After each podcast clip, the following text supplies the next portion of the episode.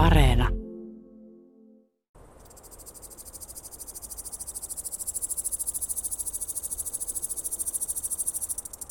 Elokuvien ilta- ja yökohtausten taustaanena on usein eksoottinen siritys, joka lähtee laulukaskaista, luteiden sukulaisista. Suomessakin samankaltaista ääntä kuuluu niin maan kaakkoiskolkassa kuin lounaisella rannikkoseudulla, mutta kyse on aivan eri eläimestä. Meikäläiset sirittijät eivät kuulu luteiden, vaan suorasiipisten lahkoon. Ne ovat suurimpia ja kovaäänisimpiä hepokattejamme. Kaakossa idän hepokatti ja lounaassa lähisukuinen lehtohepokatti. Minulla on kokemusta molemmista lajeista, sillä idän hepokatti sirittää kesä- ja lehtohepokatti talvikotimme pihalla, yli 300 kilometriä toisistaan. Jo lapsena itärajalla ihmettelin elo- ja syyskuun lämpiminä iltoina niityiltä pelloreunoilta ja pihalaidoilta kuuluvaa voimakasta siritystä, joka peittosi monin verroin päiväaktiivisten hepokattien ja heinäsirkkojen sirinät. Idän hepokatin siritys kuului rajaseudun yökuulumaan niin itsestään selvästi, että enpä silloin tiennyt, miten eriskummallisesta ja valtaosalle suomalaisista tuntemattomasta äänestä oli kyse. Rajan lahja Suomelle idän hepokatti onkin. Se levittäytyi Kaakkois-Suomeen luultavasti 1700-luvulta alkaen venäläisten sotilaskolonnien mukana.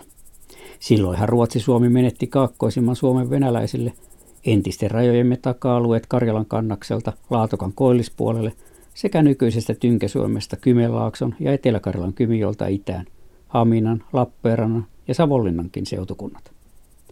Tätä kaakonkulmaa, Viipurin kuvernementtia, alettiin nimittää vanhaksi Suomeksi, sillä Venäjän näkökulmasta se kuului Saaren maahan lähes sata vuotta aikaisemmin kuin Suomen muut osat. Vanhaa Suomea linnoitettiin Ruotsi-Suomen sotajoukkojen varalta, ja etenkin venäläisten heine- ja rehukuormien mukana sinne kulkeutui monia itäisiä kasvia hyönteislajeja, idän hepokattikin.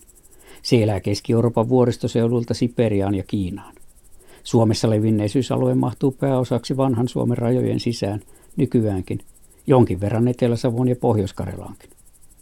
Erityisen paljon idän hepokattia asustaa eteläisen Saimaan ja Simpelijärven ympäristöjen vaihmailla seutukunnilla, etenkin sillä pienellä sirpaleilla Laatokan Karjalan luonnonmaantieteellistä maakuntaa, mistä meille sodan jälkeen jäi vain kapea rajakaistalle Simpeleen, Parikkalan ja Tohmajärven itäkolkille. Aikuisiellä idän hepokatista tuli vielä riemullisempi osa vuoden kiertoon, kun olemme asuneet kesäkaudet Parikkalassa Siikalahden Lintujärven rannalla, Sortavalan lehtokeskuksen luoteisnurkassa. Onhan sieltä Laatokallekin alle neljä peninkulmaa. Pihamme päällä leijuva kalasääski katselee horisontissa Karjalan merta samalla kuin alapuolella on meitäkin. Niin haikealta kuin kesän päättyminen tuntuukin, idän hepokatin laulukauden alku on riemun aika.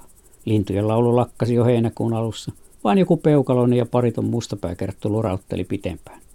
Viikkokausia on kuulunut vain varoitus- ja poikasääniä. Mutta viimein koittaa lämmin ja tyyni heinäkuun lopun tai elokuun alun ilta. Hämärä laskeutuu kohta oikeaksi pimeäksi. Pikkukesä on juhannuksena vaihtunut isoksi kesäksi ja sekin alkaa kypsyä kohti loppuaan. Silloin kuuluu hepokattikoiraan soitto, kun se hankaa etusiipiä vastakkain.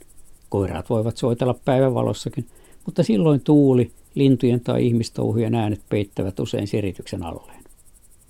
Päivällä hepokatti on varovainen. Jos sitä lähestyy, se livahtaa herkästi kasvillisuuden kätköön. Pikkupoikana nuorimmaisemme Otso kulki huussipolkua ja huudahti. Äiti, äiti, tuu katto. Täällä on herneenpalko, jolla on jalat. Siltähän otus näyttää kolmisenttiseltä herneenpalolta. Elokuun helle jaksoina, kun pihapiiri laskeutuu sametin pehmeään iltaan ja yöhön. Tunnelma on melkein kuin tropiikissa.